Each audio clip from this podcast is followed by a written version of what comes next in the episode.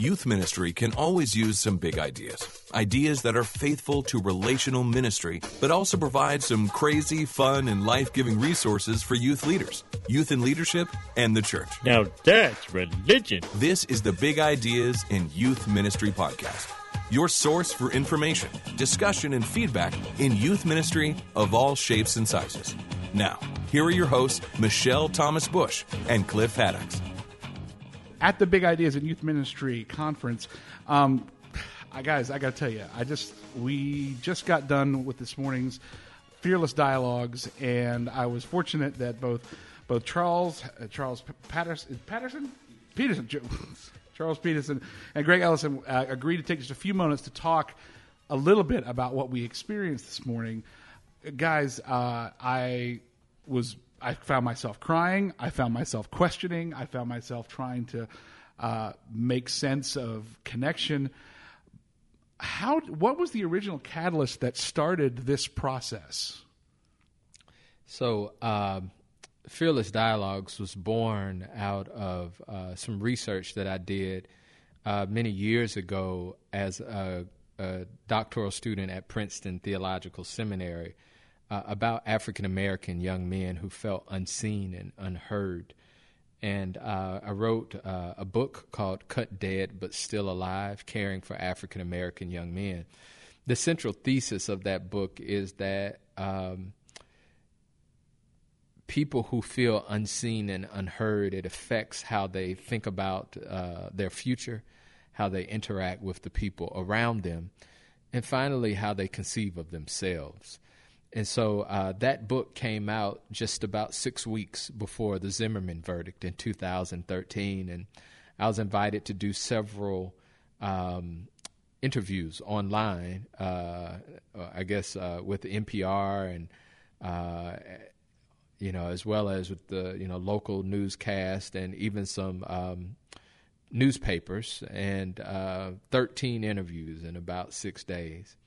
And I got really fed up, Cliff, because um, the format of many of the radio shows was, Greg, okay, we're going to give you twenty seconds to kind of provide your input, and then somebody else is going to rebut you in uh, the following twenty seconds. And I, I would get about fifteen seconds into my statement, and someone would start yelling at me. And I was like, I don't even talk to people that I don't like this way.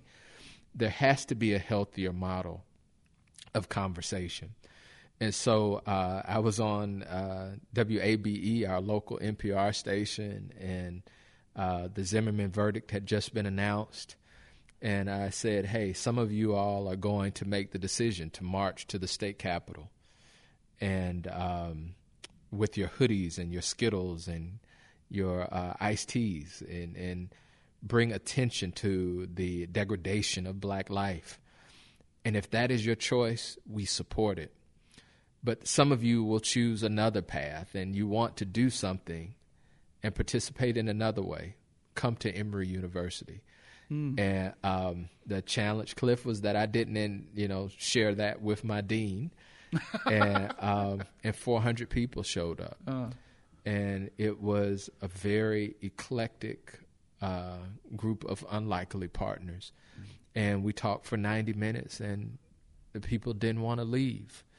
And so we recognized back in July of two thousand thirteen that we'd stumbled into something. Uh, and so since then, we have really worked to develop um, a curriculum, uh, more than a curriculum, a way of being, a methodology, uh, a praxis of creating space uh, for unlikely partners to engage in hard, heartfelt conversations. And so Um, what you see today is a derivation of of that uh, response to a social need.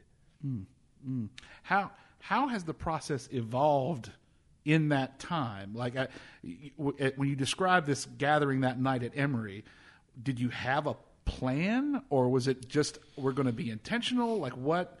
What was the structure of that first night? Well, some of the the basic build, building blocks are still there. Mm. Uh, We uh, invited people to choose gift badges, as we did uh, for you today. Uh, we were uh, we extended radical hospitality. I mean, it was a rainy day in Atlanta, uh, but yet and still we greeted people in the parking lot. Uh, we at that particular session we had live music, and uh, and we had a, um, a commissioned art exhibit.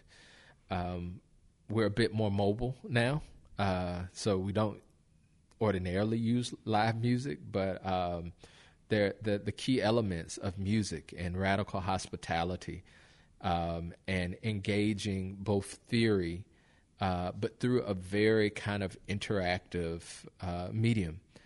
And and then, you know, uh, I don't think it was noticeable a bit, but uh, Charles is our newest recruit. Mm. And um, this is Charles's first day. Uh, actually, as an animator, we call ourselves animators because, unlike facilitators who point and say, "Okay, it's your turn to talk. It's your turn now," um, animators bring conversations to life. And uh, Charles has been in training for six, eight months now, and um, I don't think anybody would have guessed he, I, he came out like a vet. I would never have guessed that. and and. and And not just in how you shared your stories, but the ways in which the, I, the two of you played off of each other, mm-hmm. the ways in which the stories fed into each other, the ways that that the, the echoing of statements and going yeah. back and forth and the way that that rhythm flowed, it really brought us all on a journey with you, both to, to stories that you were bringing from your own experience, but also then redirecting us back to where our story was going to go. So first of all, Charles... Well done. I never would have guessed that we were your maiden voyage.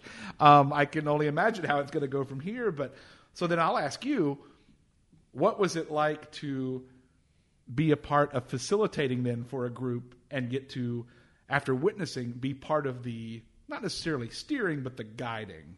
What was it like for you? Um. And so, I, not to correct you, Cliff, but you said facilitator. Oh, sorry. So I'm, I'm sorry. I'm, I'm Animate, sure, animator. I'm animator. Sure that animator. This is unlike any other experience in that we're animators. Yeah. But it's the experience is different every single time. Mm. I've seen this in training. I've seen this, um, this these dialogues. I've seen them done with a diverse group of people on several different occasions, and regardless of how systematic the approach is. No experience is like the other. And so it's always a journey. Just like you said, th- the most amazing thing for you when you walked in was not knowing what to expect. Mm-hmm. We share that when we enter the space with That's you. We, that is we don't true, know Charles. What to expect. Yeah. We know what we would like to guide you through and what experience experiments we would like for you to participate in. Mm. But there's nothing that prepares us for what's going to happen when you actually experiment. Similar to how Greg talked about the chemistry lab. Things literally could blow up. Mm. Nothing blew up today. They, but they have. But they but they have. And so for me, it was an amazing experience, and it, and it will be each and every time. Well, I mean, you're you do take people to a very vulnerable space that a lot of us are uncomfortable with. I mean, speaking, specifically for myself, I mean, and I'm I'm a very extroverted, love to be around people. But some of the things that you did to bring about an intimate connection between us were still kind of like, is this really happening? Is this, are we really doing this here? And I could, yeah, I could see how that, granted, we're all youth people, so we're used to like, oh, let's experiment. But there still are a few people I saw who kind of like, I need to check out for a moment. Right. They were not ready to go to that space. And we all get along. So I can only imagine when you do bring a group that might be slightly contentious together mm. and then force them to see each other to be the child of God that we we all believe them to be. Right. But that might not always be connected there. So, yeah, I could see where that could be a tense moment or two. But does what what are the magical, you know, Holy Spirit moments that have occurred there in the in the blow up? Uh You know,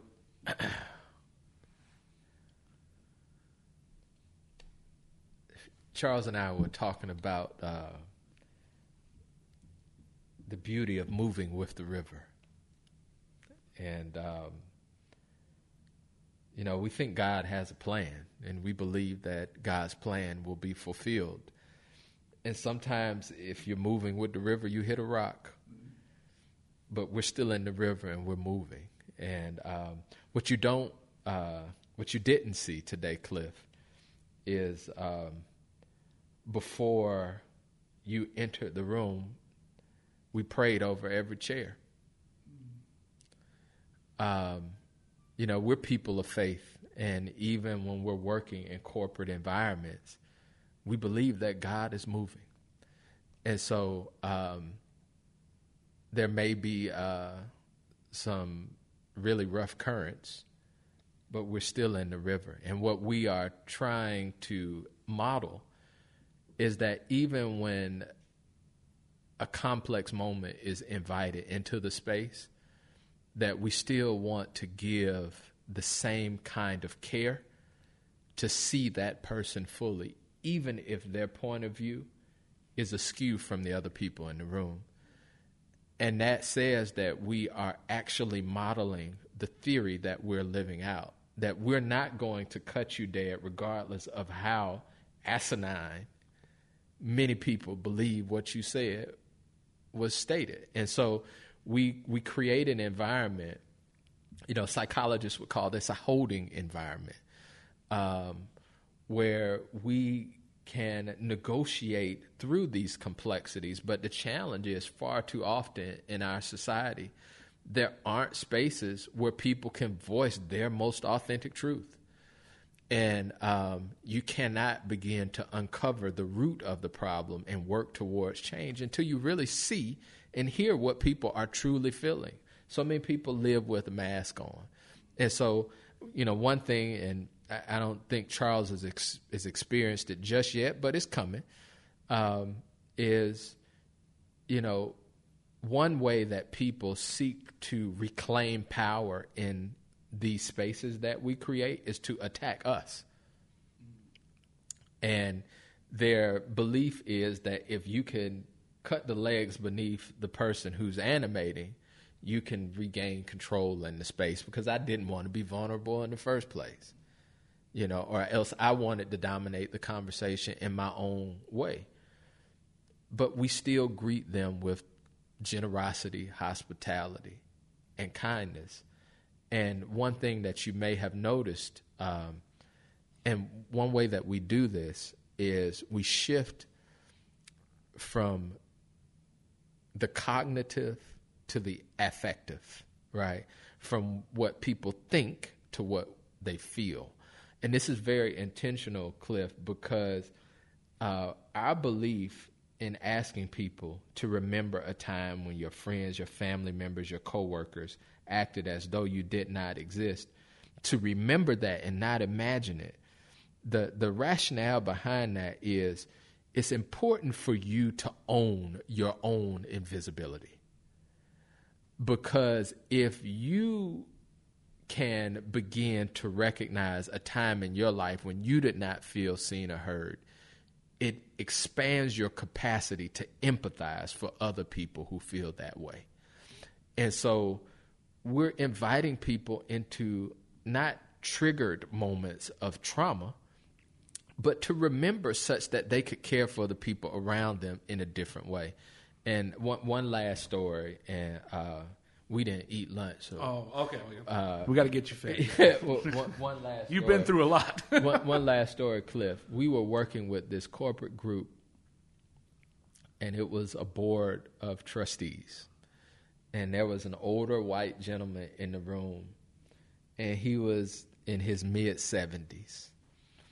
And um, it was a, only an hour-long session.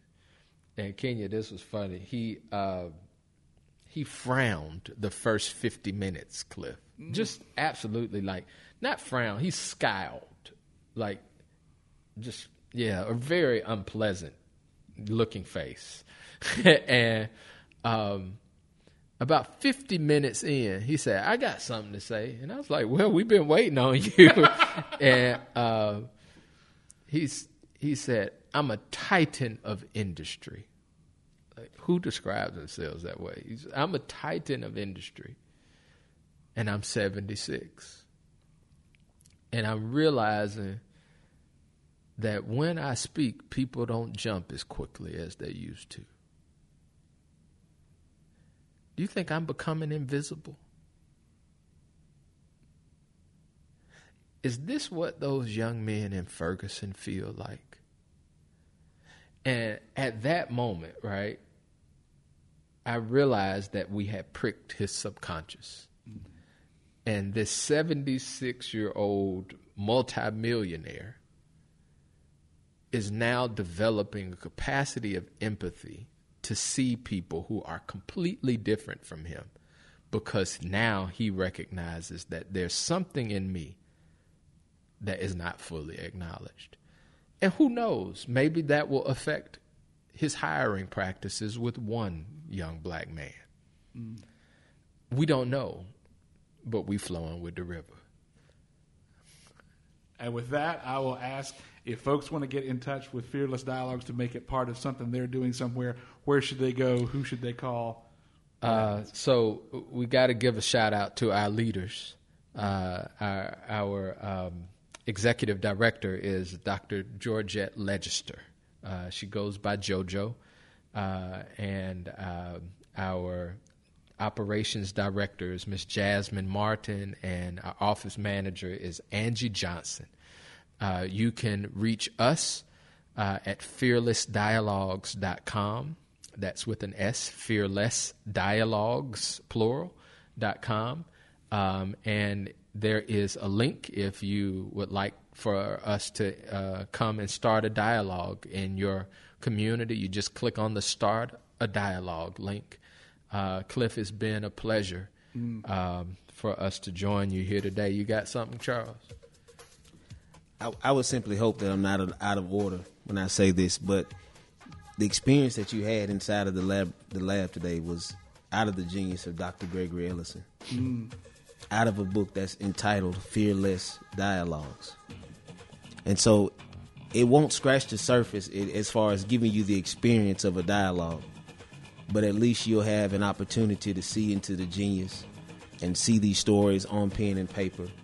And it'll give you an opportunity in your respective communities, whatever they may be, to at least begin the necessary conversation before until you have the opportunity to experience a dialogue live. My man. Well, much like you said today, we will cut it off there and leave, leave them continuing that Absolutely. Conversation out there. Yeah. And we thank you all. I thank you both so much for taking a few minutes to talk. Word up, Cliff. This has been the Big Ideas in Youth Ministry podcast. Join us in the Big Ideas in Youth Ministry Facebook group to be part of the ongoing conversation.